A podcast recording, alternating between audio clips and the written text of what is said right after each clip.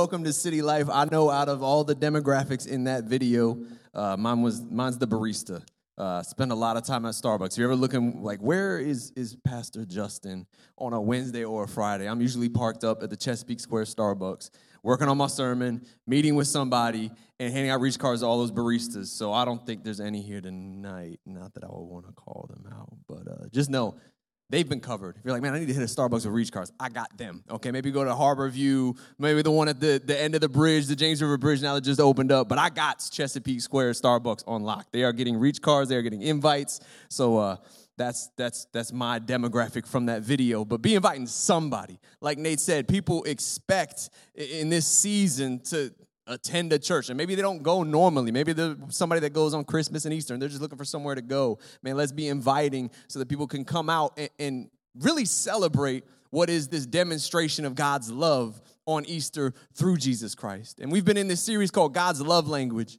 Pictures worth a thousand words, and it's bridged this gap from Valentine's Day, our culture's celebration of love, to Easter, which again is God's perfect demonstration of love through Jesus Christ. And as we've been in this series, uh, we've been pulling from this quote that inspired this series by Billy Graham, where he says that God loves you, and he loves you with a love that you don't know anything about because there's no human love comparable to divine love. So many of us are familiar with 1 John 4 8, where it says, God is love. We're familiar with the song we learned as kids that Jesus loves me, this I know, but there is a depth and a meaning to that love that can be hard to grasp because it transcends the love we know as humans. If God's ways are above our ways, His thoughts are above our thoughts, how much also is His love just above the love that we can give? But I love that God in His grace and God in His love gives us pictures gives us images and, and, metaphors of his love in scripture so that we can better understand it. So that we can better understand his love for us and the love that we're supposed to demonstrate for others. So that's what we've been looking at in this series. What do these pictures mean in terms of god's love for us? What do these pictures mean in terms of my love for the people god has placed around me? And you might even think well why pictures? Well again like the the the, the subheading of the sermon series says pictures can be worth a thousand words was Aristotle that said the soul does not think without a picture. And he said this long before we truly understand our brains. We still don't understand all of our brains, but as we learn more and more, we realize that this is true, that we so often learn using images. We think using images. We remember using images.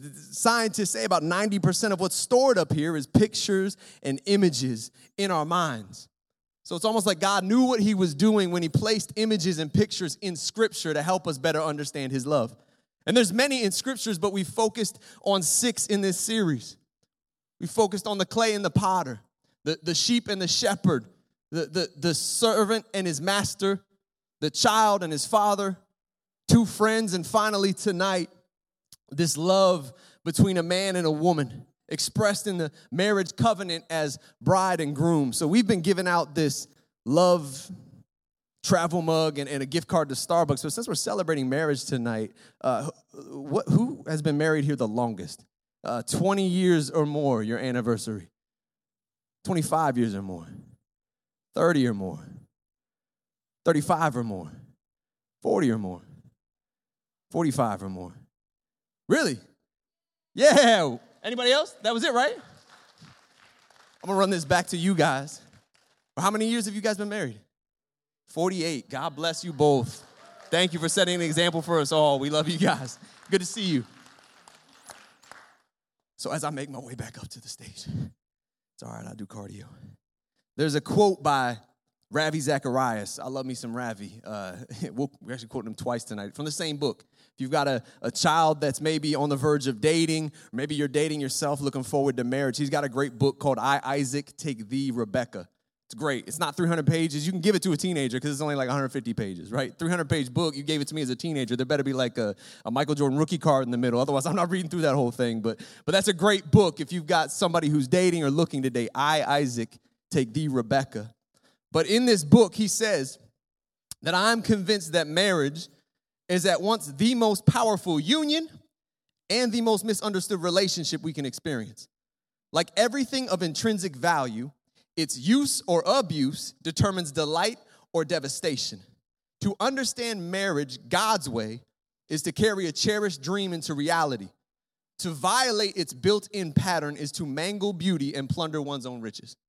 So he says it's both the most powerful union and most misunderstood relationship. This is from a man who I think has a lot of wisdom, but you even go thousands of years ago to the man who has the most wisdom in his generation, Solomon. Even he struggled to understand how a man should love a woman. He says in Proverbs chapter 30, verses 18 through 19, he says, There are three things that amaze me. No, four things that I don't understand. And that's a poetic device to say that this fourth one's a doozy. I'm gonna list three, but then you should pay attention to the fourth one.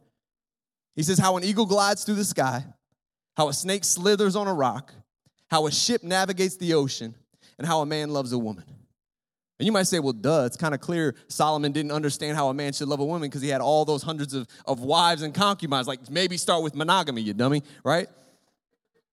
But if God is lofty, and if love is lofty, how much sense does it make that, that sometimes marriage can be mysterious? And even Paul says in Ephesians chapter 5, after laying down some of the most challenging texts we have in Scripture on marriage, he closes his thoughts in verses 31 through 32. And he says, As the Scriptures say, a man leaves his father and mother and is joined to his wife, and the two are united into one. He says, This is a great mystery, but it is an illustration of the way that Christ and the church are one. It is a great mystery. That's why I recommend books on marriage, because if you go looking yourself, if you type marriage book into Amazon, you get 300 plus results. Just 300, or excuse me, 300,000. A lot more zeros than just 300. 300,000, and there's a little plus symbol. There's so many books on marriage because we're perpetually trying to figure out what Paul calls this mystery. But Paul also gives us an important note. He points to God's love, that, that marriage points to God's love. It's an image that the world would see God's love through marriage. It's an illustration of the way that Christ and the church are one. And when we look in this book, in the Bible, it begins with Adam and Eve becoming one in marriage. And then if you keep reading past Ephesians, you get to Revelation, you see the wedding feast between Christ and his church. And we see that marriage between individuals from the beginning of time points forward to Christ and his church, points towards Christ and his people. Which when I was a single, about 22 years old, only been saved for about a year. That when somebody broke that to me, that blew my mind. Because I was like a lot of people in my generation who kind of saw marriage as a means of self-fulfillment and status that was accompanied by sexual satisfaction and it, and that's it. That's that was my picture of marriage. But if you read the Bible, God didn't create marriage as an end, but as a means to an end.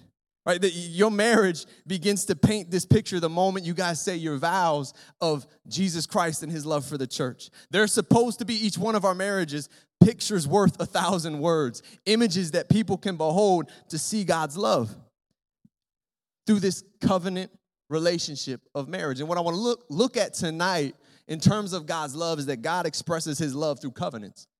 Through covenants. And one of the pictures of this covenant, one of many, is, is this covenant of marriage. So as I was going to scripture and praying about how I was going to tackle this sermon and this image, I went to, you know, the parable of the wedding feast.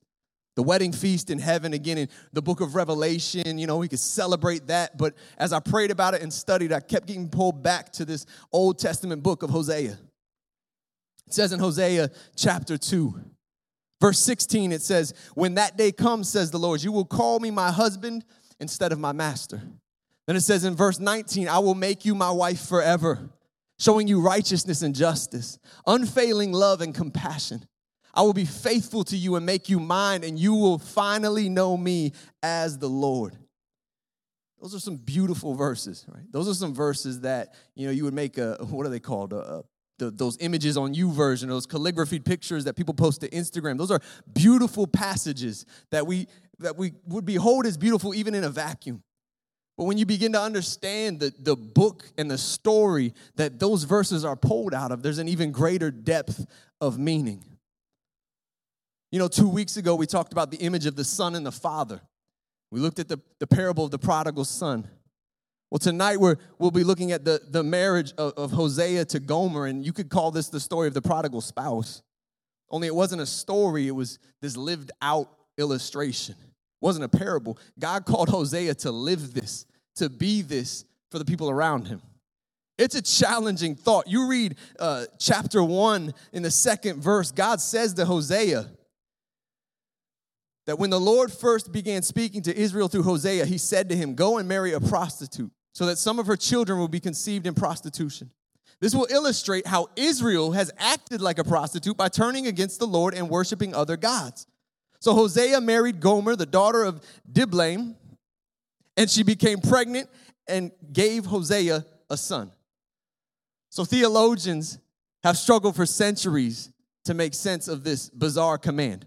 Was it that God knew she would be adulterous? And this was like Hosea looking back retrospectively? Was this uh, just a, a, spiritual analogy and spiritual unfaithfulness and not physical? Did she merely take up the garb and appearance of a prostitute and not really step into it? Was it all an allegory and a vision and not really uh, real? People try to make sense of this command, and really, when you read the story, there's no reason to believe that it wasn't literal, but it's hard to make sense of. But what's powerful to me is that Hosea, to his credit, he obeys God even when it doesn't make sense. Like Abraham, when God said, Hey, go sacrifice your son, Abraham responded in faith, and it was counted to him as righteousness. But God never says to Hosea, Pause, just playing, kind of like he did to Abraham right? Hosea follows through and he walks through this painful roller coaster season and it's a reminder, this thought we opened with, that God's ways are higher than our ways. Sometimes we don't understand them. They're not based on opinion polls, they're not based on votes by members. All Hosea knew is this marriage would serve a higher purpose. It would paint a picture of God's love for Israel, and people would look at his family and they would learn something about God. Israel couldn't see God, right? They couldn't see Yahweh, but they could see Hosea, they could see his marriage, they could see his family and how it all played out. You know, so often in life, we don't understand why things happen. And so often, we don't get like Hosea did, because Hosea gets this picture and purpose of what he was about to go through. Sometimes we're more like Job. We're crying out to the sky, why? Why is this happening? And God's response sometimes it's not an answer as much as it is his presence. We might not understand why in this life until we get to heaven and he can explain it to us in person. But we see that just like Job, just like Abraham, just like Hosea, God can use our lives lived in faithfulness to Him to teach people something about His power, His love, and His grace. Hosea was a prophet, so you can't ignore the fact that he was called to speak as we are. But we see in the story of Hosea that our personal testimony can become our most persuasive ministry. What God is doing in your life and how you live it out faithfully, that can be some of the most persuasive ministry that flows from your life. His obedience through bizarre circumstances, it challenges me to be faithful to God's calling, even when I can't connect all the dots. And I, have said it to others, I'll say it to you tonight. Don't let what you don't understand keep you from obeying what you do understand to be true. Or, or to put it a different way, don't let what you don't understand keep you from uh, obeying who you do understand to be true. Faith doesn't mean you have all the answers now.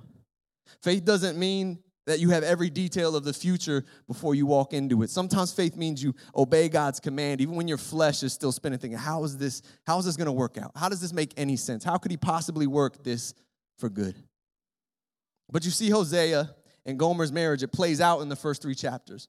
Chapter one, Hosea takes Gomer as his wife, as commanded, and she bears him a child. Then there are two other children who, who Hosea, he's not connected to their conception. It's quite possible that he wasn't even their father. Then in chapter two, we see accusations confronting Gomer's unfaithfulness.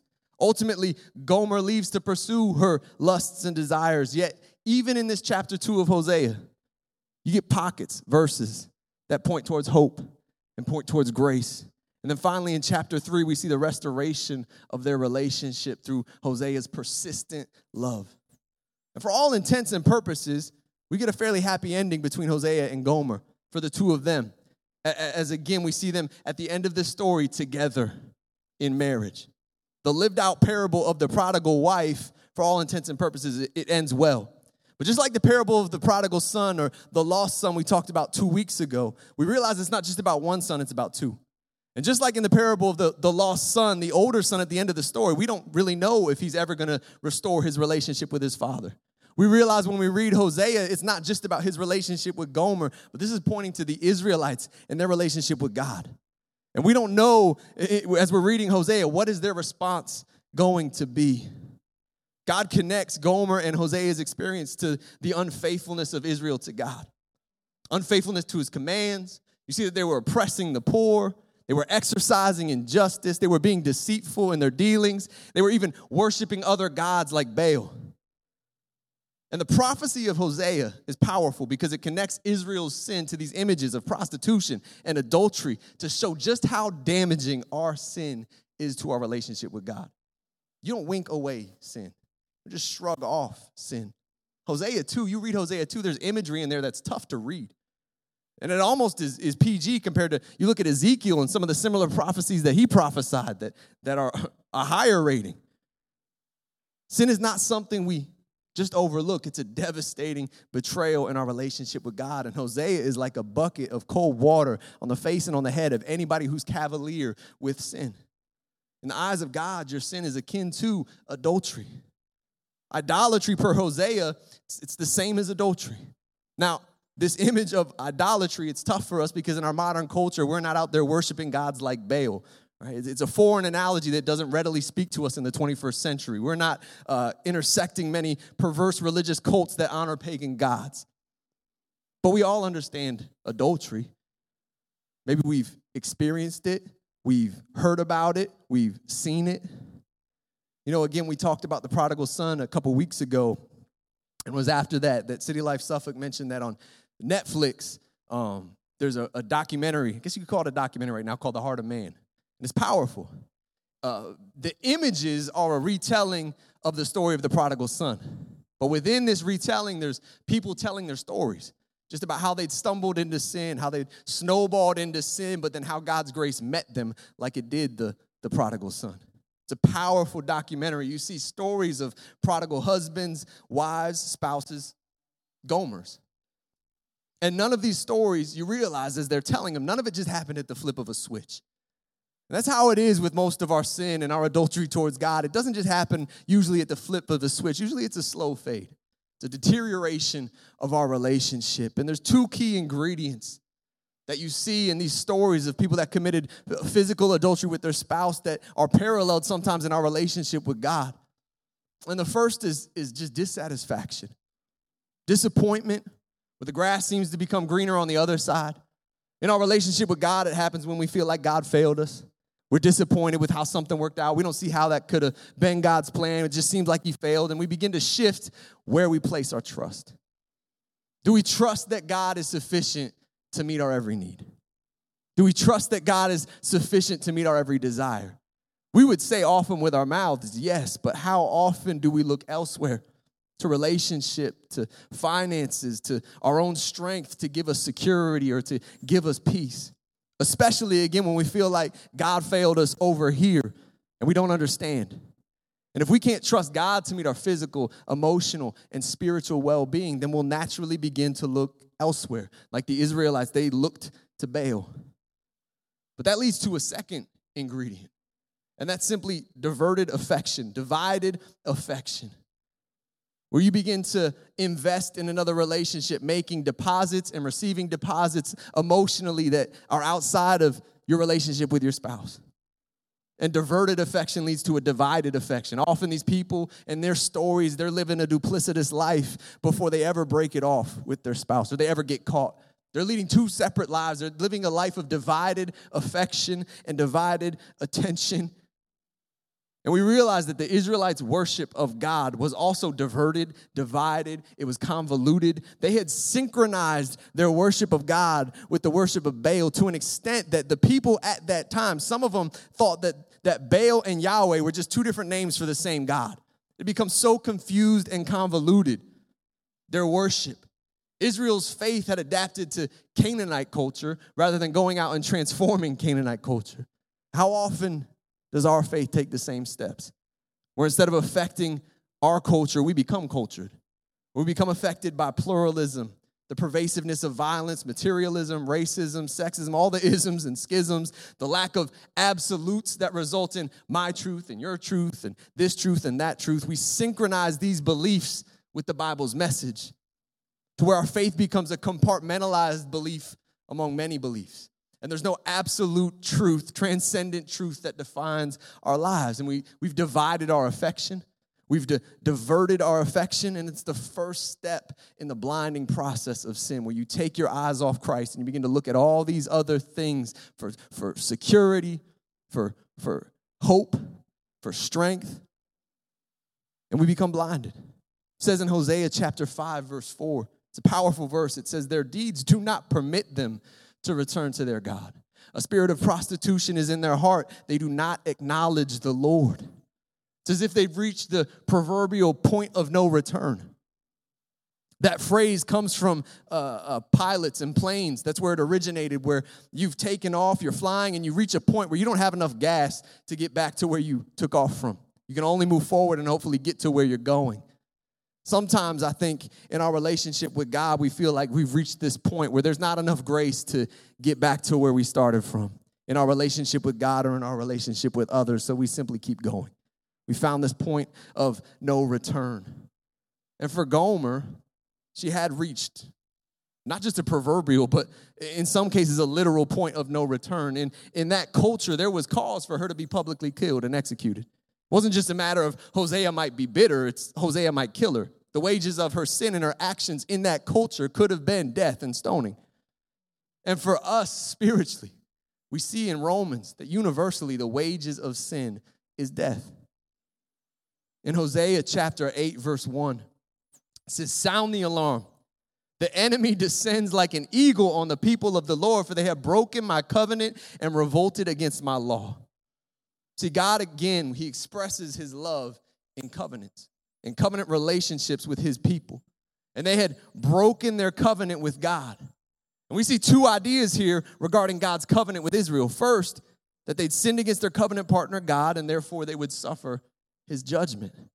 But we also see throughout Hosea, even in the same chapter, that God loves his people dearly and will forgive their sins and restore the blessing. They're so hard to reconcile, these two different perspectives, that, that some people hold to the belief that somebody came along later and added these other verses in the book of Hosea to add some positive stuff. But to understand how all this could make sense, we have to understand what, what a covenant is. What does it mean to be in a covenant relationship? Because the word itself, it sounds archaic, right? Is, is there a more modern term? But modern society really doesn't have a category for covenants. But in the Old Testament and in Scripture, when God begins to define his love for his people, when God begins to define his relationship with his people in the Old Testament, he does it through covenants again and again. We see that a covenant is a relationship, but it's a relationship more loving and intimate than a standard legal relationship. Yet it's more binding and enduring than a merely personal relationship. It's this blend and this balance of law and love. What's important to note is in our modern culture and society, we so often make everything ordered around our fulfillment as an individual. Like again, I did as a single at about 21, 22 years old. My picture of marriage is what will fulfill me, make me happy. And I'll be what I, I should be as long and to the degree that the other person is who they should be. Right? As long as they're holding up their end of the deal, I'll hold up my end of the deal. If you aren't, then I'm out. But at the heart of a covenant, a covenant says that I'll be what I should be, whether you are what you should be or not. And that goes so against our culture and our consumer mentality with relationship and our me first mentality with relationships. In a covenant, basically, you're saying this relationship supersedes my needs, my wants, my desires. It's, it's our relationship, it's about us. But a covenant only works if both parties say this, right? Otherwise, it's an exercise and exploitation as one person enters in knowing that the other has to keep their end of the deal regardless of what we do. That's why, amidst all the love and promises in these covenants, there's also laws and consequences that God gives for disobedience. There's consequences that form the backbone of these covenants, give it value, these commitments. And God gave the Israelites a code of conduct, expectations uh, for their religious and moral lives. These represent their end of the covenant promises.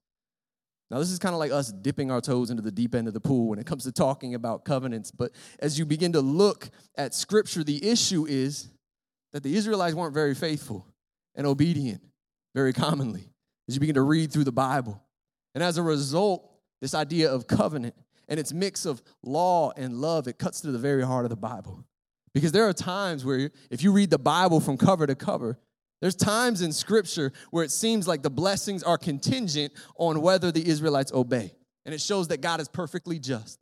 He says things like, you know, I can't or I can only if this happens or you must do this. But then other times in scripture, he speaks as if he'll bless his people regardless.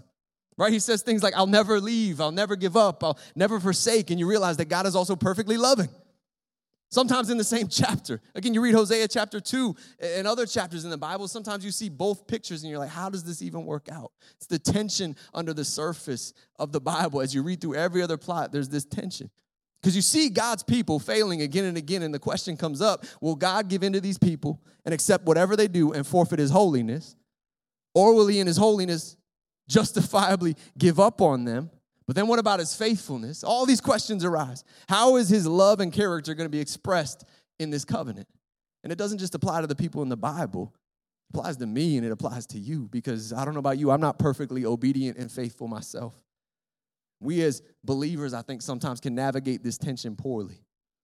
So much of, of maturity in our faith is being able to, to navigate this balance and this tension because sometimes the pendulum swings too far to one direction or the other.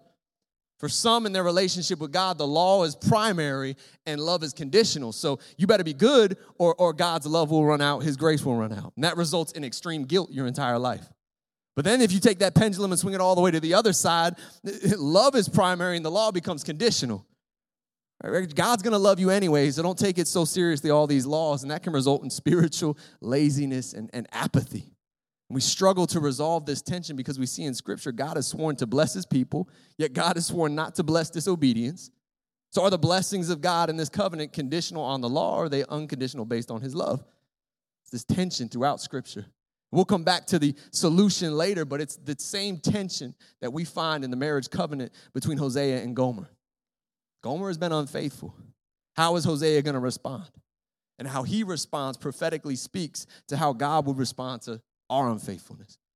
Chapter 3 opens in verse 1 that God says to the prophet Hosea, Go show love to your wife again. And here we see clearly this picture of love within a covenant Eh, that love is just as much an act of the will as it is acting based on how we feel or how we feel in the moment.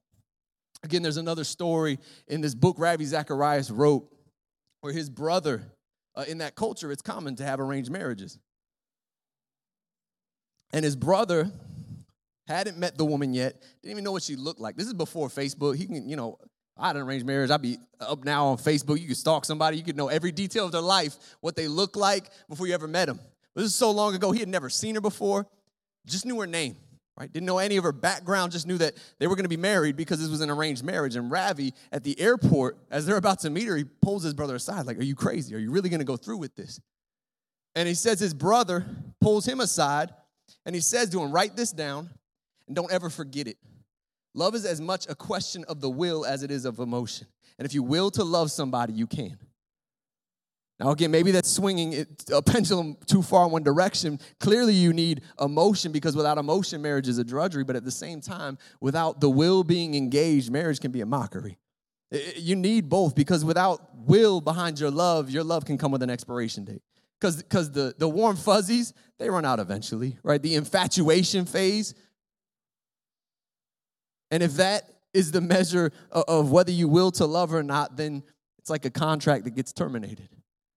But that's not a covenantal relationship. That's not what it looks like, God's love for us. Because God tells Hosea, go show your wife love again.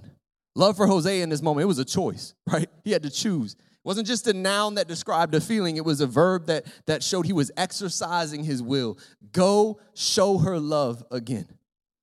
But just picture Picture this team of Hosea going to look for Gomer, going out in public into the marketplace.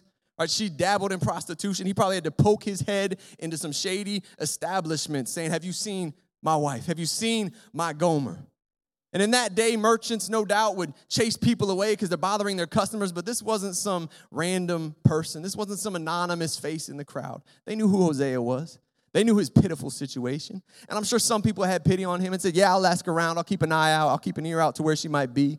I'm sure some other people probably gave him their two cents, like, Give up on her. What are you even doing? She's worthless. Why are you even trying to chase her down? This was a messy and complicated scene as Hosea went to find Gomer. It was painful, but it was also prophetic. Because right here in verse 1, if you keep reading verse 1, God says, Go find her and then love her as the Lord loves the Israelites. Again, Hosea's response prophetically prepares us for God's response in Jesus.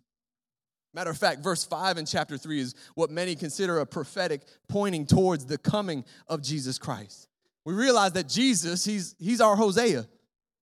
That he came into the, the, the, wilderness and the brokenness of sinful humanity, and he wasn't just some random face in the crowd. People recognized him as the Messiah, this lover and friend of sinners. The Pharisees gave him their two cents. Why are you wasting your time with these worthless people? Why would you spend your time pursuing these sinners? Yet, as we celebrate on Good Friday, we see that Jesus died on a cross for these very people. See, Hosea came to seek and save his wife. Jesus says in the Gospel of Luke that he came to seek and save the lost. Hosea's name means salvation, and we realize that the fruit of Jesus' mission was our salvation. But don't just put yourself in Hosea's shoes. We often love to put ourselves in the hero's shoes. Like I'm Hosea, or I'm, I'm Moses instead of the hard headed Israelites, or I'm David fighting Goliath rather than the Israelites cowering in, in the camp. See, in this passage, we're not Hosea. Jesus is our Hosea. We're Gomer. And just think about what would you have done if, if Hosea came around that corner? You know, there's a, there's a possibility she ran and embraced him, but again, with circumstances as they were, there's a good chance she hung her head in shame, wouldn't make eye contact. Right? He's, he's coming around this corner. She doesn't know how he's going to respond. And she wasn't due grace. She had abandoned him and the three kids. And he could have, again, had her stoned based on their culture's conditions. And maybe that's your response to God's presence shame. That's why in worship, it's kind of hard to open up. When you begin to talk about God with other people, it's kind of hard to open up because it almost feels like if He stepped into our presence, we should run the other way.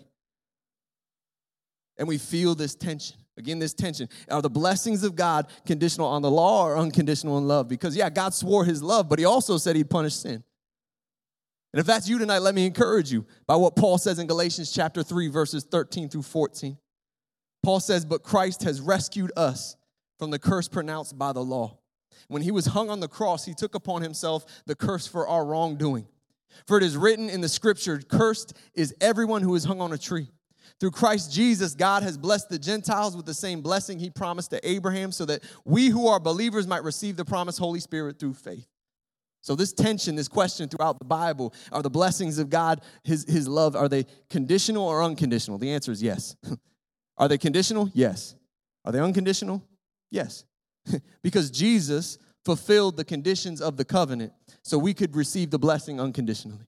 Jesus earned the blessing and took the curse and then left the blessing for us. If you can understand this, then you begin to understand the beauty of the gospel that Jesus completes and he fills the covenant in spite of our sin, in spite of our faithlessness, in spite of our running away, that God, like Hosea, he's the lover of the unfaithful, he's the keeper of covenants, he's the rescuer of the repeat offender. That our Hosea has come, Jesus has come, and he's forgiven and he's restored us. And maybe that's a reality you've heard again and again, and you've given your life to Him and you've thanked Him for being your Savior and you're following Him as Lord. But even still, there should be three responses in our hearts as we reflect on this yet again. The first is paradoxical obedience. Paradoxical obedience. You realize that the law of God, right, it's the conditions of the covenant, and it's, it's meant to be taken seriously. So seriously that because we broke those conditions of the covenant, Jesus Christ had to die. Somebody had to die. That's how serious they are. But because Jesus died, when I fail, and I will fail, there's no condemnation in Christ Jesus. Your obedience is a way of saying thank you to God, not earning your way into God's graces. And the paradox is this that you will resist sin like crazy, but you never have a sense of condemnation when you fall into it because you realize the, the, the weight of God's commands. You'll resist sin like crazy, but when you do stumble and when you do fail, because none of us are perfect, you don't have to break under the weight of shame. There's paradoxical obedience, and then there's also radical trust when you can understand this covenant and what it means. Again, how do you know that the other person isn't exploiting you? How do you know that the other person will sacrifice everything for you, uphold their end of the deal for you? None of our spouses are perfect. All our spouses stumble, yet we trust them. We trust them. How much more can we trust God? How much more can we trust Jesus? Not only because he was perfect, but he also already took the plunge and laid down his life for us. There's paradoxical obedience, there's radical trust. And if I got the worship team come up, hopefully for each one of us, there's a reciprocated pursuit. A reciprocated pursuit. I once heard it said by an artist named Propaganda. He said, Worth, value, and beauty is not determined by some innate quality, but by the length for which the owner would go to possess them. That worth, value, and beauty is not an innate quality, but it's determined by the length the owner would go to possess them. So consider this the length Jesus went to pursue humanity was from the throne room of God, stepping into humanity and ultimately dying on this lonely hill at Golgotha on a cross for you, for me. You were the object of that pursuit. That speaks to your worth and your beauty and your value. Stasi Eldredge, she once wrote a book called Captivating, and she wrote that we desire to possess a beauty that is worth pursuing, worth fighting for, and a beauty that is core to who we truly are. We want a beauty that can be seen, beauty that can be felt, beauty that affects others, a beauty all our own to unveil. And the story of your life is also the story of the long and passionate pursuit of your heart by the one who knows you best and loves you most. Sometimes in our life, the fear is if this person really knew me, they, they wouldn't love you. Yet God knows you best and loves you most. Maybe tonight you feel like Gomer. You've crossed the point of no return. You couldn't possibly go home to God. There's not enough grace to cover everything you've done. How can you look your Hosea in the eyes again? But Jesus is our Hosea. And he pursued us and he pursues us today. And may we tonight reciprocate that pursuit. There's some powerful verses in Hosea. And in Hosea chapter 7, verse 13, God says, I long to redeem them. I want to redeem them, but they do not cry out to me from their hearts. Says in chapter 6, verse 3, Oh, that we might know the Lord, let us press on to know him. He will respond to us as surely as the arrival of the dawn. As we stand, if we could stand as we go back into worship, may we make that the cry of our hearts, that we might know the Lord, press on to know him, and he will respond to us as surely as the arrival of the dawn. That Jesus has pursued us, but that reality of Easter defines the current reality that he still pursues us. He still longs for relationship with us. As we said earlier, he still knocks on the door of our heart and longs to have fellowship and communion with us. As we close in worship, we'll come back in prayer, but as we close in worship, can you make this the stance and posture of your heart that says, Jesus, I want to know you. I want to press on to know you. And I know that you'll respond as surely as the arrival of the dawn. As it says in James 4 8, when we draw near to him, he draws near to us. May we take this opportunity, the next five to 10 minutes, to draw near to him and trust in his name. Again, the beautiful name of Jesus, the powerful name of Jesus, the mounting, moving name of Jesus, the redeeming name of Jesus, the, the, the name of Jesus that pursues us and redeems us, Lord God. We worship you in this place tonight, Jesus. And in your